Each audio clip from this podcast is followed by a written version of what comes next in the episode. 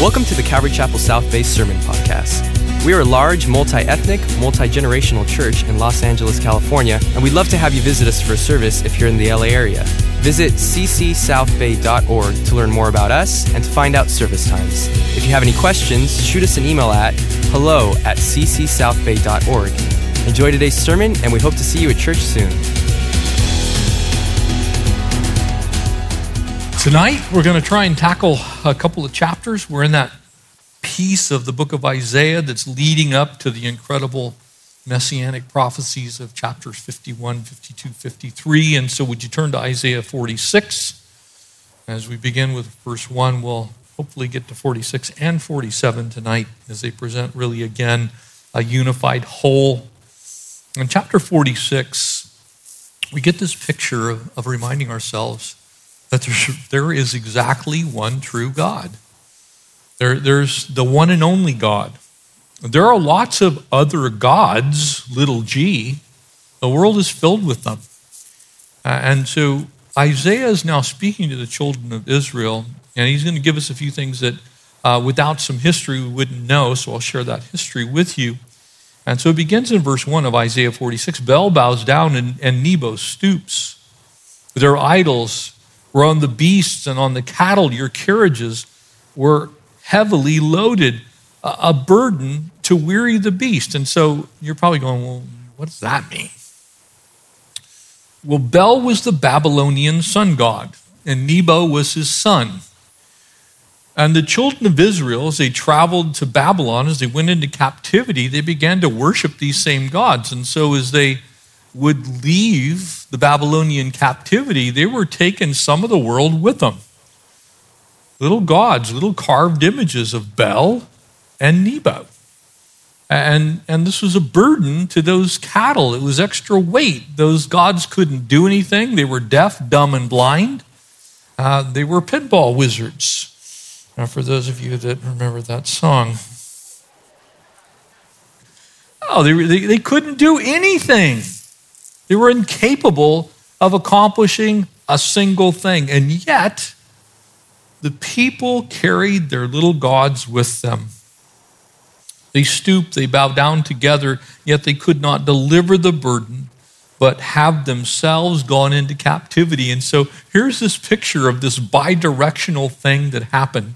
Before the children of Israel left for Babylon, the, the Babylonian influence had caused them to, to begin to worship these false gods, and these false gods actually traveled with them to Babylon. And when they left Babylon, they would take them back to Jerusalem. And, and so here's this picture of the uselessness, if you will, uh, of us worshiping false gods. How, how crazy it is that we begin to worship things that we have to carry around. And so God is going to differentiate here in these two chapters between who he is and what he does and what we as humankind have a tendency to worship. And the Jewish people were just like us in that sense. Uh, we, we live in a world where it's tough to be a follower of Christ, amen? It's, it's kind of hard right now. I've been around a long time. I've walked a long time on this earth, and I've watched a lot of people come and go from the church, and you know they have their little things that they get attached to, and their directions that they want to go. And for us who love the Lord, our journey with Jesus, uh, really, as far as God's word is concerned, actually includes from the womb all the way to the tomb, does it not? If He numbers your days before you're born, and He alone is the one that appoints that day when you're going to exit the earth, we believe that God has a plan for our lives, and it began before we were born, and it extends all the way into eternity. But unfortunately, we get impatient on this earth and we begin to follow after the things that are tangible, the things that we can see, and they become gods to us. And Jeremiah, prophesying at much the same time, cried out for the people in Jeremiah chapter 2, verse 13. There he said, For my people have committed two sins. One, they have forsaken me. In other words, they forsook the Lord. The fountain of living water is only one fountain of living water. Amen? There, there's only one. It's the Lord God of hosts, his Holy Spirit.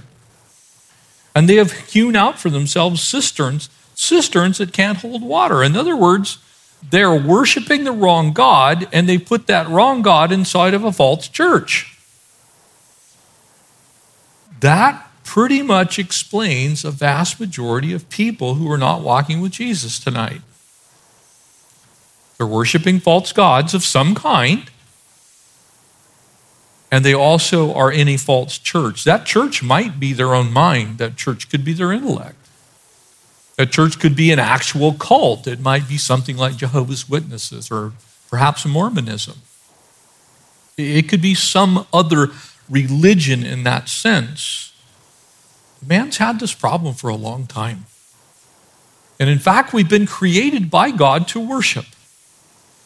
And so we kind of can play into that simply because God created us to worship. It's interesting to me that God created us that way, but we should actually look at it as something that you would expect if a God was going to create us, that he wouldn't want us to be alienated from the one who created us. And so he innately puts within us a heart to worship. And what's crazy about the world that we live in, if you actually do a study of world religions in general, just world religions in general, you're going to find out that in a basic sense, there are about 4,200 or so organized world religions that have some form of a system. In other words, a religious system. And in those 4,200 world religions, there are about six main religious groups that take up a little more than 90% of the world.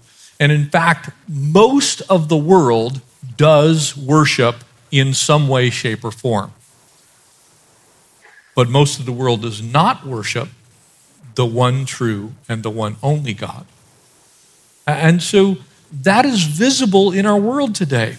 And if you break down Christianity, and for those that believe Roman Catholicism is a portion of Christianity, if you lump biblical Christianity in with Roman Catholicism, that is the world's largest religious group.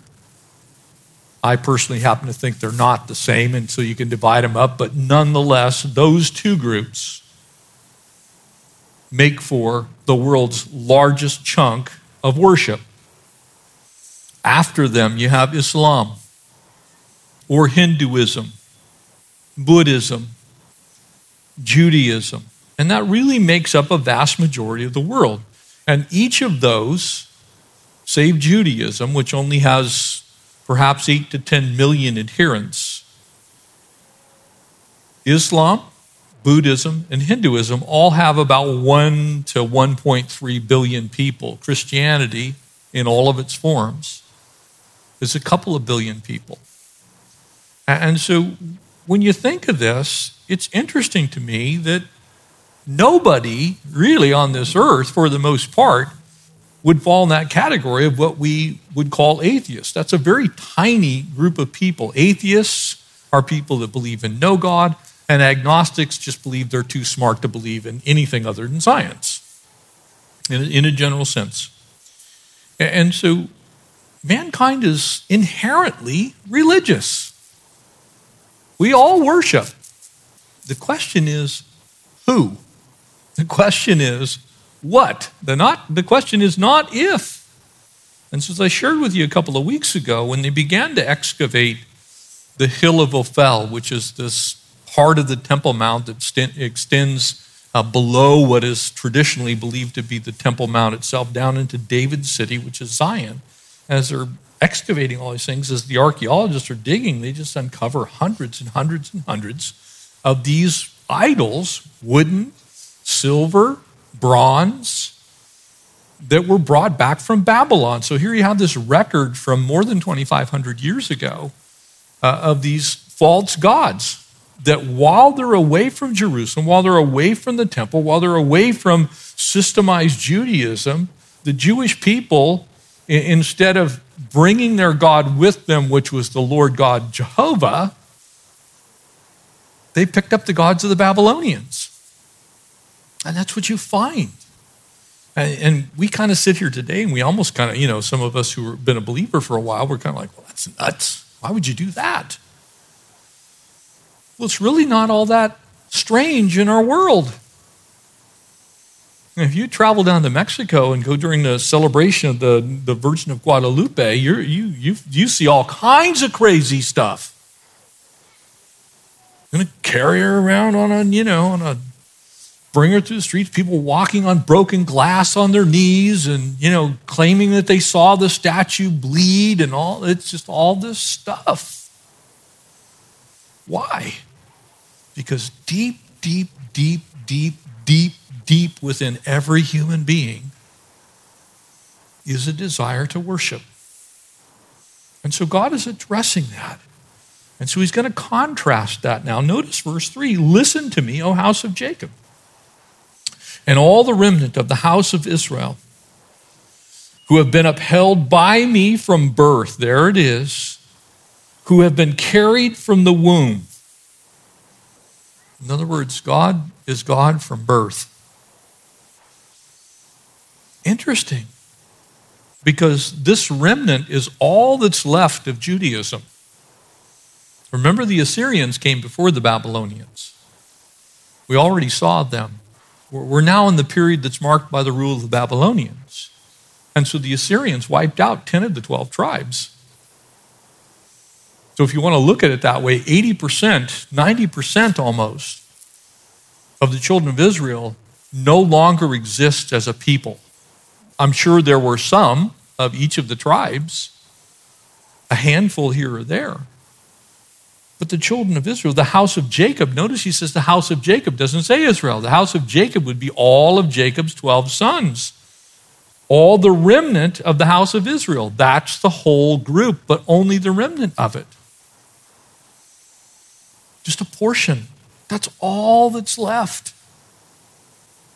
The rest were dispersed by the, the Assyrians, wiped out by the Assyrians, really. And God says, I've been the one that's been upholding you. It looks grim, it looks dire, it looks like you're gone. And here God's making this contrast. He says, Look, you've been carrying these false gods. While you've been carrying these false gods, I've been carrying you. While you've been worshiping the gods of this world, I've been the one that's kept you alive. I'm the one that watched over you from birth. He's making a distinction these false gods that you've been carrying that have burdened your animals so that your animals are tired from carrying all of your junk. You can kind of look at it like if you, you know, you ever seen that one strange lady that has the beanie babies filling her entire car? You know what I'm saying? You drive, you, you're like, wow, can she even see out of that car?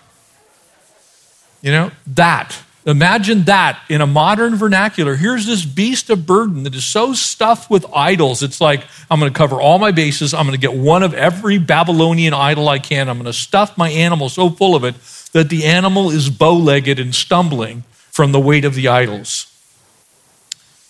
That's what it looks like from God's perspective when we worship the world. We're so weighted down with the things of the world. And talking with people right now, I find myself constantly saying, Lord, give me some more energy to try and lift this poor person's eyes up to see who you are. Because people are weighted down with the things of the world. God's saying, I'm carrying you. Verse, here it is, womb to tomb, even in your old age. I am He. Even to your gray hairs, I will carry you. I have made and I will bear. I will carry you and I will deliver you. God's saying, look, here's the difference. False gods are a burden. You carry them. I am the one who created you. I will carry you. That is the functional difference between a believer and a non believer. Believer, has to, uh, believer doesn't have to carry himself, God carries us. An unbeliever has to carry himself. You got to come up with new ideas, fresh things, new ways to get through this stuff. I've talked recently to some people who don't know the Lord that are going through this pandemic, and they are freaking out. I mean, freaking out like out of their mind, freaking out. I don't know what I'm going to do. They're paranoid. I mean, they're literally like, what if I get it?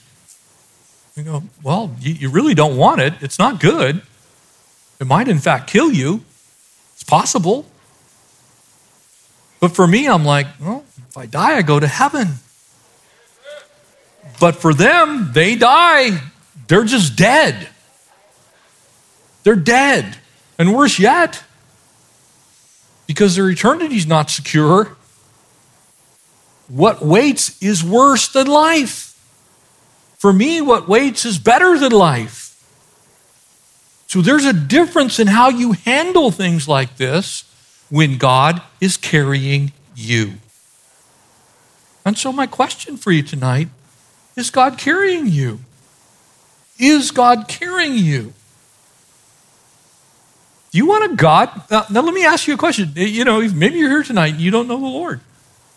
Do you really want to worship a God that you have to carry? And I'm not being facetious here. Do you want to worship a God that you have to carry? Because the God of intellect, you have to continue to carry. The God of pleasure, you have to continue to carry. The God of drugs and alcohol, you have to continue to carry. The God of power, God of politics, you have to continue to carry. Those are gods that are not going to carry you, you're going to carry them. Or do you want a God that will support you? When those things that the world throws at you fail, do you want a God that saves you as he did the remnant of Israel and carries you and takes you from the womb to the tomb? You know, God doesn't stop being your God because you've been naughty. Amen? It's not like Santa Claus. Coal for you, Jeffrey Gill. Oh, God, God's going to carry you all the way home. He's not, he's not a part timer, you know? He's like a hired nanny. Well, I'm going to be your God this week, but, you know, he didn't tithe, sorry. Oh, yeah. I, I talk to people and they're like, they have these concepts of God that actually stem from our humanity. We call them anthropomorphic views of God. They're things that we would do if we were God. You don't want a God like that. I want a God that can carry me because you know what? I'm going to stumble and fall. I need God to pick me up and carry me. And I'm glad He does. If I had to get through what we're going through right now on my own strength, and you can talk to Connie. And I've had times when my it's like my chin is on the it's like, Lord, you need to lift my head. I can't see very straight right now. This is just hard. It's tough. Even as a believer, as a pastor, it gets hard at times. And then God comes along and lifts you up out of that miry clay and says, It's going to be okay. I want a God that's going to bring me out of captivity, not me, not take me into captivity. Drugs will take you into captivity. Sexual sin will take you into captivity. Politics eventually will take you into captivity. Your mind will take you into captivity. Your sports and recreation will take you into captivity. Once your knees go, you're done.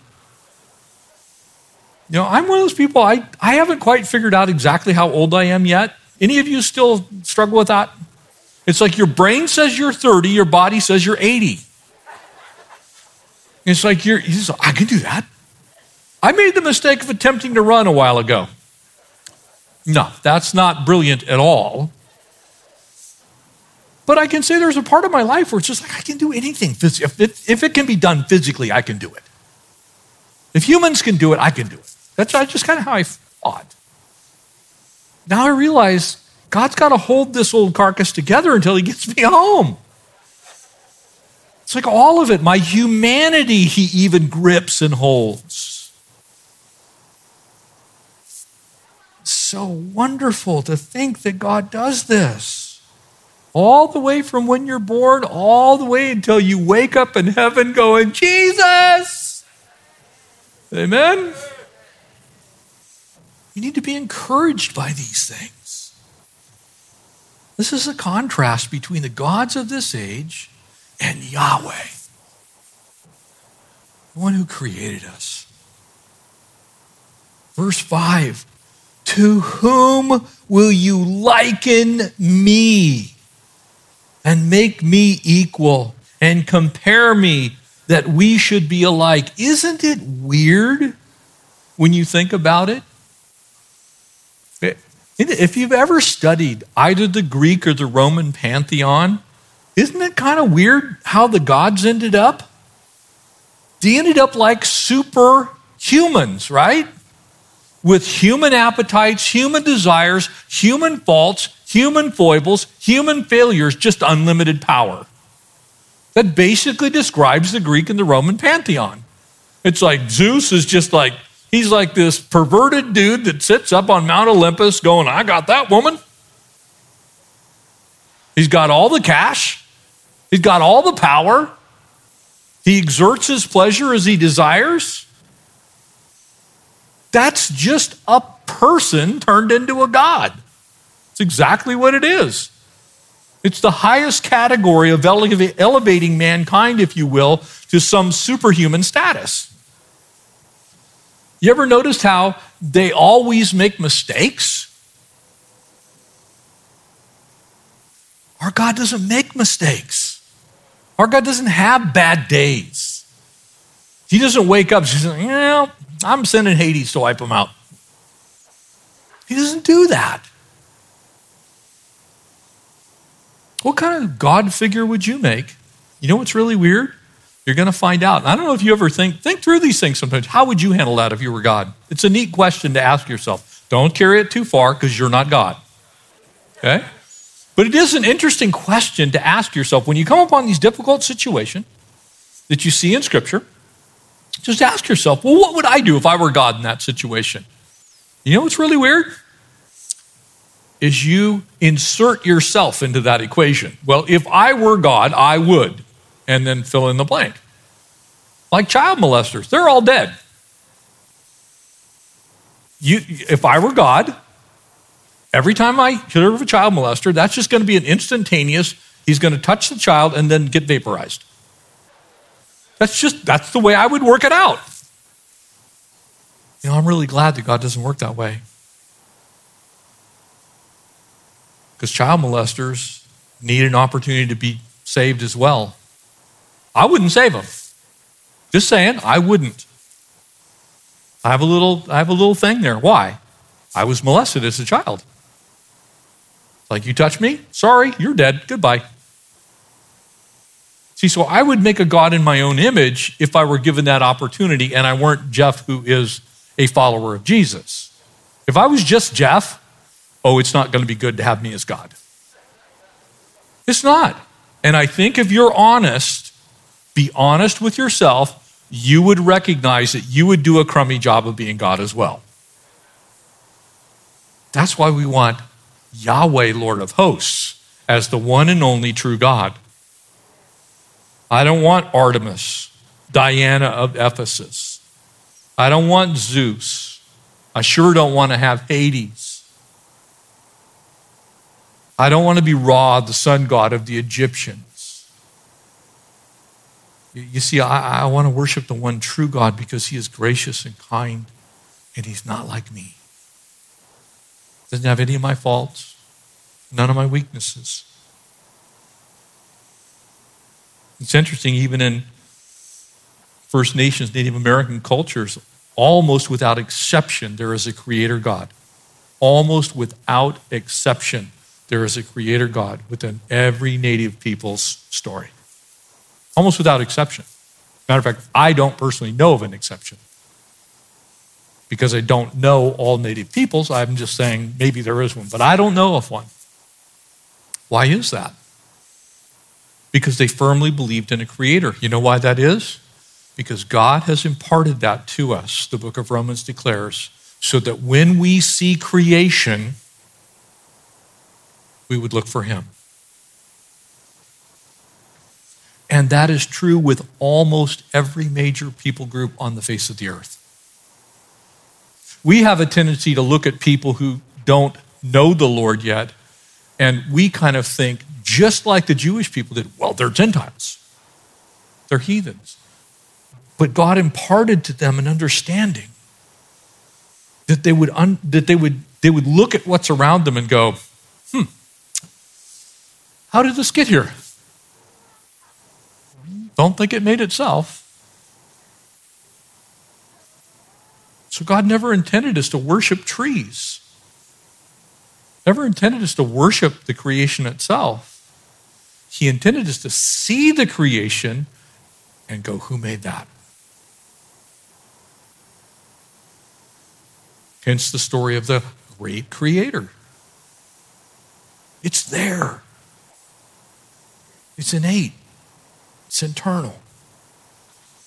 Verse 7 reads, And they bear it on the shoulder, and they carry it, and they set it in its place, and it stands from its place, and it shall not move. And though one cries out to it, it cannot answer, nor can it save him out of his trouble. You see, so there's where those little fetishes of a bear, those little carved images of some type of a kachina doll or a tree spirit, or some other part of something that God intended for us to go, how did that bear get here? What is it that I'm seeing in my dreams? Why is it that that tree can stand there? It's hundreds of feet tall, but it looks like it's barely attached to the ground, and yet when hurricane force winds come, it still stands. It's supposed to stimulate our mind so that we go, who's behind that? And yet, the Jewish people carried their God on their shoulders. They put it in a place. They created what I like to call the bathtub Jesus effect. I, have traveled around in, in Central America, Latin America, and it's interesting. There's, there's almost always an old bathtub that's turned and buried partway in the ground, and then there's Mary and people come and worship. That's not God. It's a statue. That's not a shrine, that's a bathtub. They had the same problem with the Jewish people. They're carving their gods, they stand it in place, they bow down to it and worship. The word there is. They bowed down, prostrate on the ground, and they worshiped it. And it didn't do a thing. It's exactly why Romans 1 says this, verse 18. See, some of us worship Charles Darwin. Probably some of you have been around long enough to have a ichthus, a fish on the back of your car. You know, we have Calvary Chapel doves, we have all kinds of things. We have not of this world. We have all kinds of Christian things. I'll never forget the first time that I was driving. I go, oh, look, they're a Christian. I looked at it, and, and it actually didn't have Jesus in there, X, Y, X, O. It had Darwin. And I noticed that the fish had feet. And I'm like, hmm, I'm pretty sure that's not it. Verse 18 for the wrath of God is revealed from heaven against all ungodliness and unrighteousness of men who suppress the truth in unrighteousness. Because what may be known of God is manifest in them, it's internal. For God has shown it to them. For since the creation of this world, invisible attributes are clearly seen, being understood by the things that were made. In other words, creation itself. Even his eternal power and his Godhead so that they are, check this out, without excuse. In other words, by simply viewing the creation, God internally placed within you the ability to look at creation itself and ask about the invisible things. How did that get there? So that humankind is actually without excuse purely from seeing God's creation. Because although they knew God, hence the creation story, they did not glorify him as God, nor were they thankful, but became futile in their thoughts. Their foolish hearts were darkened, professing themselves to be wise. They became fools and changed the glory of the incorruptible God. Here it is. This is you and me making God in our own image. Changed the incorruptible image of God and made him like corruptible man. There's Zeus. There's Neptune. There's Poseidon. There's Hades. There's Diana, Artemis. There's Ra. Like some kind of supercharged person. And the birds, four footed animals, and creeping things. There's the Charles Darwin fish. I'm going to worship long periods of time and random chance processes.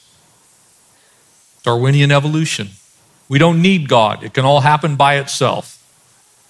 Just give blue green algae a chance, and 13.6 billion years, you got it. And therefore, God also gave them up to uncleanness. You see, this is why people sin. When you make your own God, the next thing you will do is create your own way to worship. When you make your own God, the next thing you will do is create your own way to worship. So, how do you worship? By doing what makes your God seem important. So, if your God is money, what do you do? You buy stuff. If your God is physical pleasure, you engage in promiscuity.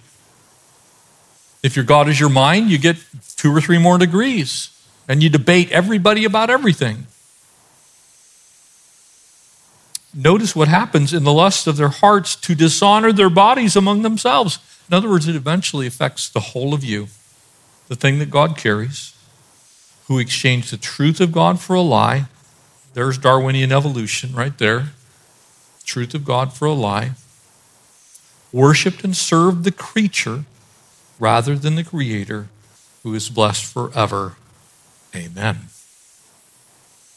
The Apostle Paul knew exactly what was going on as he crafted those words to set up the book of Romans. People are still worshiping at the God of pleasure. That pleasure eventually turns into lust and all kinds of evil things. People are still worshiping the God of intellect, which eventually becomes the God of pride. People are still worshiping power, which ends up in their greed and their abuse of that power. You see how it works?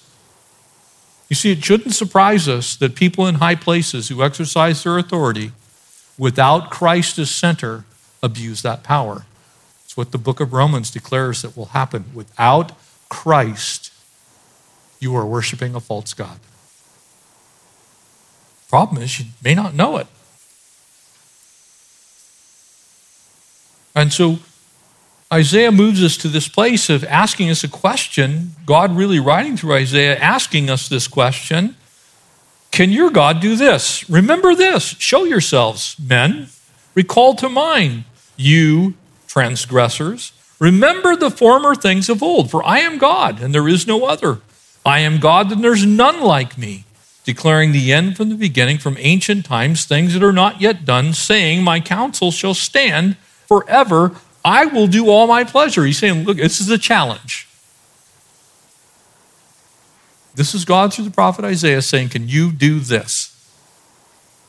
And what is it? Tell the future with 100% accuracy. Give the story of mankind before it happens. Tell exactly what's going to happen with Cyrus the Mede calling a bird of prey from the east, a man who executes my counsel. He's already told us it's Cyrus from a far country. Indeed, I have spoken it. I will also bring it to pass. I have purposed it, and I will do it. Back in chapter 45, we learned that God was sending Cyrus to do his bidding. This is before the Medes and the Persians were a power in the Middle East. That would happen about 150 years later. They were there, they were a people, but God is saying, Can you do this? Can you accurately predict what's going to happen in the future? 150 years, in fact, before Cyrus would actually get to Babylon. The reason God is doing this is He's challenging everybody. He says, Look, what can your God do? Can your God save you?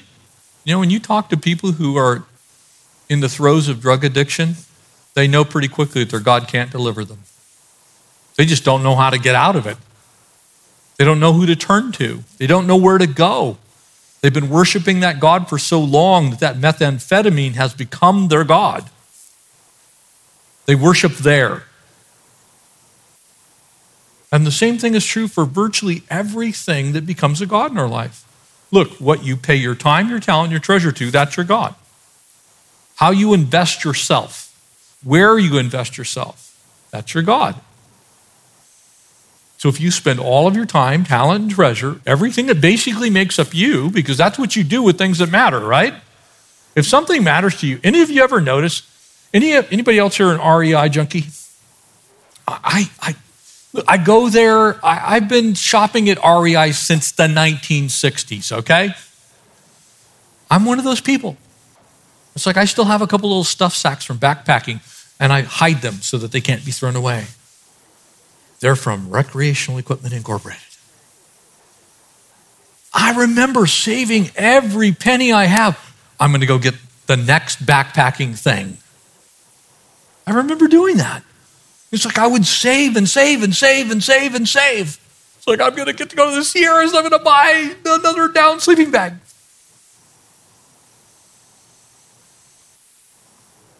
Time at work, talent, what I produce with my life, my treasure, the paycheck. Invested because for a while it's like, man, this is this is how I worship. Couldn't wait. And some of you are saying, well, you know, I don't do that. Really? What about sports? And you're probably saying, he did not just say that. Can sports become a false God? Yes, it can. You don't have time for God because you're too tuned in to whatever's happening in professional sports. That's a false God. Doesn't mean sports are bad, by the way. You guys know me. I bleed blue. We're, we're okay there. Okay? Check out this shirt right here. This is Dodger blue, okay? But I don't worship my shirt. I worship the one true God. Why you won't find me at a Dodger game on Sunday. That's why I actually have to turn off the notification on my watch so I'm not interrupted. Belli just got a hit. You can become a God. You have to be careful. There's only room for one. But Cyrus did come. In fact, the book of Ezra reports that for us. Ezra chapter 1, beginning in verse 2 Thus says Cyrus, the king of Persia all the kingdoms of the earth has Jehovah. Check that out. Now remember, he's not a believer. He's being used by God, but he knows the true God when he sees him. The God of heaven has given me. And he has charged me to build him a house in Jerusalem. This is a heathen king. This is how powerful God is relative to the gods, little g, of the earth, which is in Judah. And whoever, whosoever, there among you of all of his people, his God will be with him. Let him go to Jerusalem. This is Cyrus the Mede fulfilling the prophecy of Daniel and sending the children of Israel back to rebuild Jerusalem. The God of Israel, he is God, which is in Jerusalem. And whoever is left in any place where he sojourns. Let the men of this place help him with silver and gold and all of his goods, with beasts, and besides the free will offering for the house of God which is in Jerusalem. God prophesied of that event, specifically called Cyrus by name, named him, and that is recorded in the annals of the Babylonian people. Also, here in our Bible. God says, Can you do that? Now, we as people can't even predict who's going to win the World Series, right? Like, we're, we're like, yeah, we got this. What happened last year? I mean, we're all like, we, we bought the hats, the whole thing. Like, ooh, that's bad.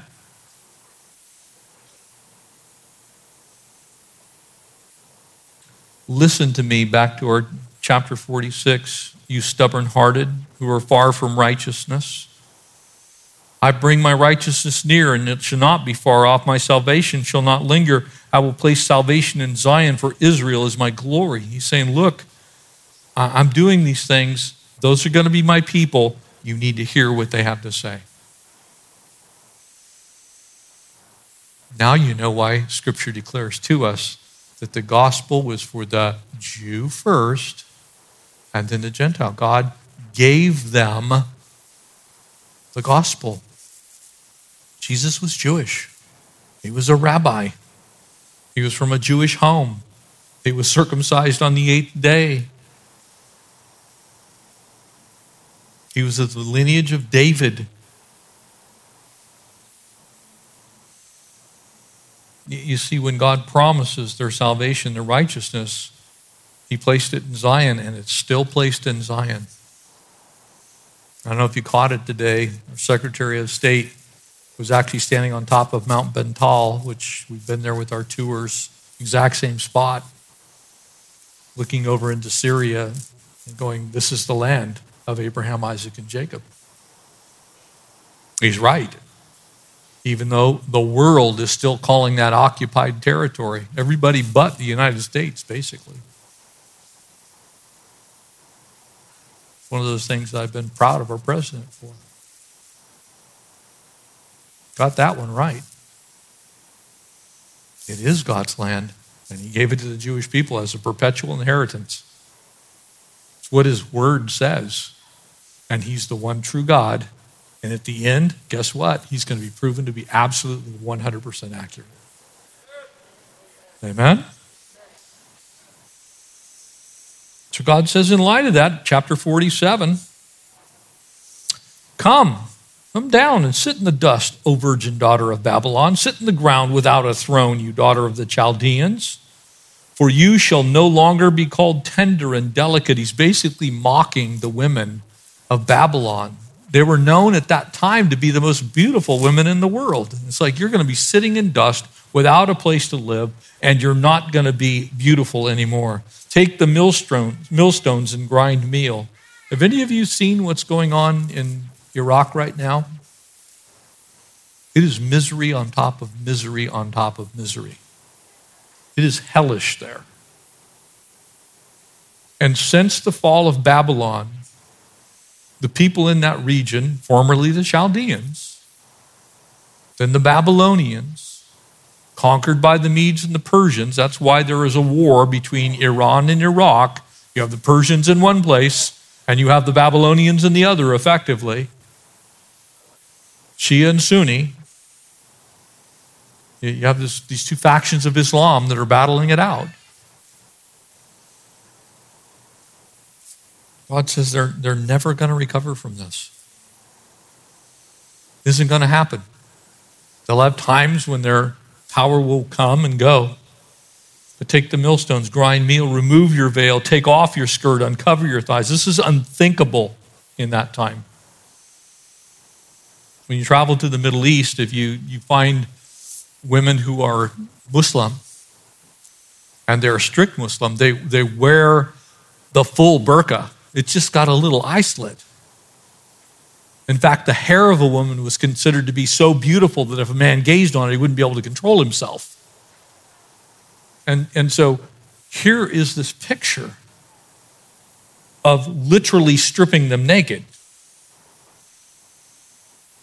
Your nakedness shall be uncovered. Yes, your shame will be seen. I will take vengeance, and I will not arbitrate with man. Think of that one. You see, the problem that exists in the Middle East is an ongoing problem that God Himself actually set in place about 2,500 years ago.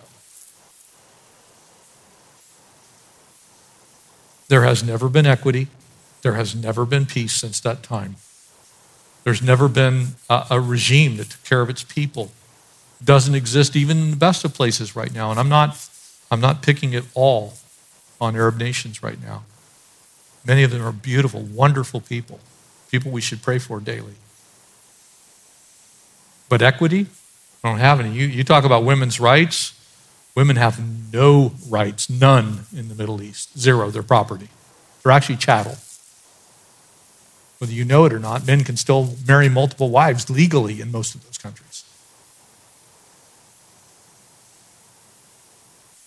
God said, I'm going to uncover them. I'm going to make it miserable. You're not going to be the eternal queen forever that we see in verse 7. My lady forever is what it says there in the NIV, the queen, actually. God judged them. God judged their occult practices. And then almost a thousand years later comes the prophet Muhammad and Islam. It didn't get better. It got infinitely worse. And again, there are many wonderful, kind Muslim people. But it hasn't been good for that region. It hasn't been fair. It hasn't been equitable. It's been painful and costly and remains so to this day. The difference between the standard of living in Israel, where Yahweh is still worshiped, and living next door in Jordan is mind boggling. The difference between an Arab settlement when you travel there and an Israeli settlement is mind boggling. Exact same ground, same tax money. Israel pays the Palestinians to live inside of the occupied territories, they get subsidies. But there's constant pain, constant struggle, constant strife, constant riots, constant evil, constant disadvantage to the very people that they're purporting to try and set free. The PLO has done nothing but take the people's money and stash it away for a handful of people like Yasser Arafat, who died with billions of dollars of wealth, the, while the Palestinian people that he supposedly was trying to set free were dying of starvation. Not so in Israel. It's real hard to find genuine poverty amongst the Jewish people. Why? because they have Yahweh's values. They believe in family. They believe that everyone has an obligation to take care of his neighbor. God set that in place. And so God was judging this region of the world. Babylon was going to conquer the Jewish people for a time, but then God was going to conquer Babylon. And God remains the conqueror. You remember the original Gulf War? You remember what happened? Saddam Hussein decided he was going to launch his Scud missiles. He fired dozens of them Israel's way. Israel laughed at those missiles. A couple of them landed in the general vicinity. 1986, Israel launched an air raid, an airstrike from its own territory and destroyed Saddam Hussein's nuclear reactor in a single strike. They flew across the entire Iraqi desert, bombed the reactor at Osirak, and t- returned unscathed. We'll get you. You notice who's still alive? God pronounced judgment, and that judgment today still holds.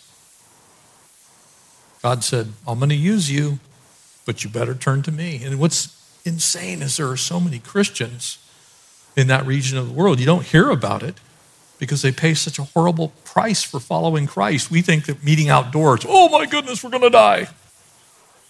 If they meet at all, they will literally die. There are places in the Middle East where it's still a capital crime to even profess Christ publicly.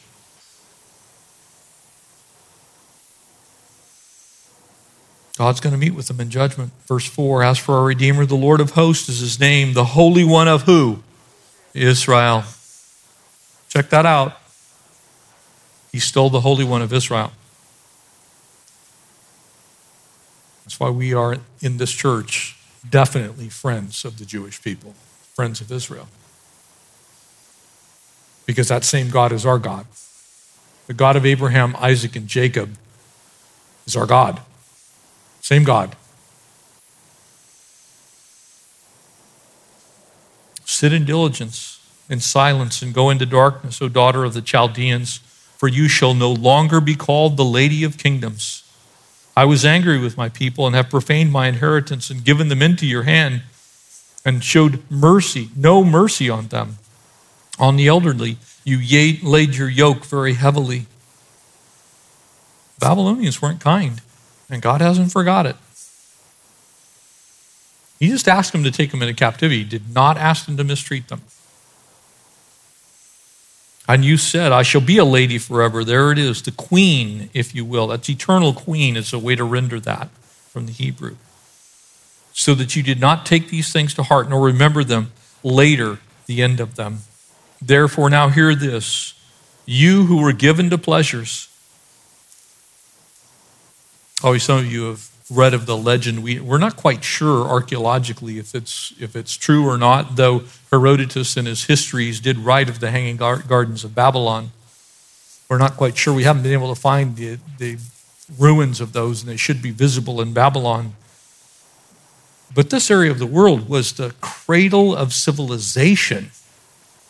This was the hot spot. This was where you, if you were wanted to be a civilized human being, it was here or China. That was it. Egypt was waning. This was it. Gardens, farming, plenty of food. Therefore, hear this now, who are given the pleasures, who dwell securely, who say in your heart, I am, and there's no one besides me. When you make yourself God, that's what that statement is. When you make yourself God, you are in trouble. I shall not sit as a widow, nor shall I know the loss of children. Look at that region of the world today. Look at what's going on in Yemen and Oman, parts of Kuwait, though Kuwait and certainly the Saudis have, have done a much better job of taking care of their people. Parts of Iran, even. But for the most part, that region of the world is a place where women are devalued, Many are widows. People have very little human rights, if any, in some places. It's ruled by warlords. There's sheikdoms and fiefdoms. What God said is true. You can go see it today. But these two things shall come to you in a moment, in one day the loss of children, widowhood. They shall come upon you in their fullness because of the multitude of your sorceries, for the great abundance of your enchantments. For you have trusted in your wickedness and have said, No one sees me. Be very careful, church, because God sees everything. He sees everything. He knows why you do what you do. He doesn't just see everything, he knows the motivation behind everything, which is an even deeper thought process. Your wisdom, your knowledge have warped you, have twisted your mind, is another way to understand the, the Hebrew words that are there, have warped your thinking, have twisted your ability to cognate, to actually bring to fruition a thought out of these things. It's so twisted that you don't even see the truth. And you've said in your heart, I am, and there's no one besides me. You know, there's going to come a point in time, and for sake of time, I'll not delve too much into it tonight, when God's judgment falls on this earth, that Babylon is going to be the brunt of it once again. And again, for sake of time, we'll not delve into it. We'll get into it a little bit more next time. But Ezekiel 38 paints this picture of the very last days, this Gog Magog conflict that occurs. And it's interesting that the nations that are named there are primarily most of Russia and almost all of the Middle East and part of North Africa. That's strange. Because that is the area of the world that today is still stricken by poverty ruled by Islam, governed by sheiks, very small groups of people with almost unbridled, unlimited power and wealth. They think they have it going on, but their people suffer. God is saying, be careful when you say that you're God, when no one can touch you. Matthew 25, verse 32 says this I'll gather them together, the nations, for judgment, and separate them as a shepherd separates sheep from goats. And on the right, I'll say, Come and be blessed of the Father and inherit the kingdom Why? For when I was hungry, you fed me. And when I was thirsty, you gave me drink. Lord, when did we see you hungry? When did we see you thirsty? Inasmuch as you did it to the least of my brethren, you did it to me. God hates, literally hates inequity. He hates injustice. And he's going to square away every last bit of it. Countries that are built on it should be very, very afraid of the judgment of the Lord. It should drive people to their knees. It should cause them to say, Man, I don't want to, I don't want to be in that kind of trouble with the Lord.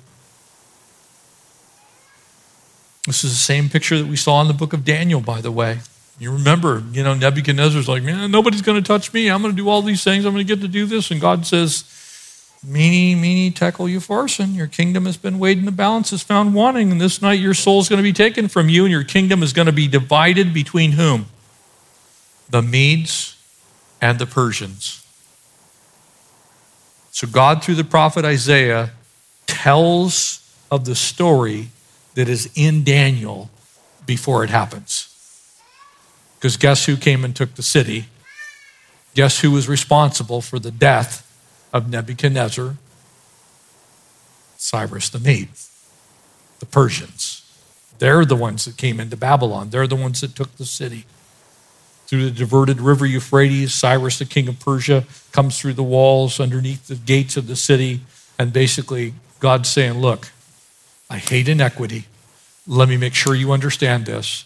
I'm going to tell you the future in advance. This is what's going to happen. You watch and see if it comes. So many times we think that we fooled God. We think we've pulled one over on him. And if you remember, Nebuchadnezzar was told, the watchers are watching. They see you, they know what you're doing. They know that those are the implements that were stolen from the temple in Jerusalem. You may want to think twice about defiling those. God sees everything, everything you're going through, everything you've ever been through, every abused child, everything that's been unfair, everything that's been unjust, and every time you've given a cup of cold water in His name, and every time you fed somebody when they were hungry he sees all of it. And he misses nothing. You see, Nebuchadnezzar, in making his golden idol, thought he was making a, an idol that was basically himself. He said, Look at me. But he wasn't. And his life was required of him. And in fact, at the end of Nebuchadnezzar's life, you remember what happened to him. He went insane. He went out in the field like a wild beast. And yet, God's kingdom still reigns on earth, doesn't it? We're testimony to that. That's why we're still here. Babylonians, not so much. Persians, not so much. Assyrians, not so much. Romans, oh, again, not so much. Greeks, not them either. The Gauls, nope. The Dacians? Nope. The great Ming Dynasty? Nope. The shoguns of Japan? Nope. They've all gone to the pages of history. But our God still reigns. He's still the one true God. He's still the only God. In that sense, God always wins. He's always the winner. And therefore, evil shall come upon you. You shall not be known from where it arises. Trouble shall come from afar. It will not be, you will not able to put it, put it off. Desolation shall come, and it will come suddenly, which you shall know. Stand now with your enchantments, the multitude of your sorceries, in which you have labored from your youth and perhaps you'll profit, perhaps you'll prevail. You're wearied in the multitude of your counsels. Now let your astrologers, your stargazers, your monthly prognosticators, you know, isn't it weird that in the world that we live in, people still look at horoscopes in a newspaper? It's like, what in the world? Stand up and save you from what shall come upon you. Uh, Nebuchadnezzar didn't work out so well. All the kingdoms of the earth hasn't worked out so well. Everyone that's ever come against our God has not worked out so well. The Jewish people looked like they were wiped out. What happened to them? Hmm, strangely, they're still here. See, I wonder how that happened. They occupy the same land, the land of Abraham, Isaac, and Jacob. They're the most powerful nation in the Middle East. Hmm. God sees. God is just. God is always, always, always the winner. You know, the Bible actually plainly declares that in the last days, God is going to give people over to delusion, that they might believe the lie rather than the truth. And I, I believe that we have reached that place. And so sometimes I'll, I'll have conversations with people, and they'll, they'll go, I don't believe in God. And I'll ask them why. You know, I, I get some of the strangest reasons. Well, he's been scientifically proven to not exist. I go, really? What part of science would you like to talk about? Astrophysics, physics itself, astronomy, biology, which part? And they'll usually kind of go, well, you know, uh, well, somebody said. That's a delusion. That's a lie. That's just a flat out lie. It's that simple. Science has not disproven God, period. End of conversation. We'll share some more on that next time. The problem is, if you believe that long enough, just exactly as Romans 1 says, you end up with a reprobate mind. You end up with a mind that can't believe. Instead of one that won't believe, you end up with one that can't believe. Verse 14, as this chapter ends, we managed to do it. Behold, they shall be as stubble. The fire shall burn them. They will not deliver themselves from the power of the flame. Shall not be a coal to be warmed by, nor a fire to sit before. In other words, the fires of hell burn eternally hot and they're incessant. Thus shall they be to you with whom you have labored your merchants from youth. They shall wander each one to his quarter, and no one will save you. That's God pronouncing a judgment on Babylon. The book of Revelation finishes that judgment, by the way.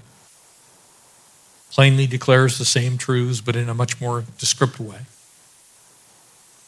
God always wins. So the message to us is, as we wrap this up, don't be foolish. Don't believe that God doesn't see. Don't believe He's not there, because He is. There are so many proofs for the existence of God that to me it's, it's, it really is foolish to not believe in God. You have to be blind. You have to just turn a blind eye to things that plainly point towards a creator. And God's going to reinforce that in the next chapter. So don't be foolish. You don't want to end up in where these people ended up in a fiery pit, waiting judgment. You want to walk in grace and receive his mercy. Amen.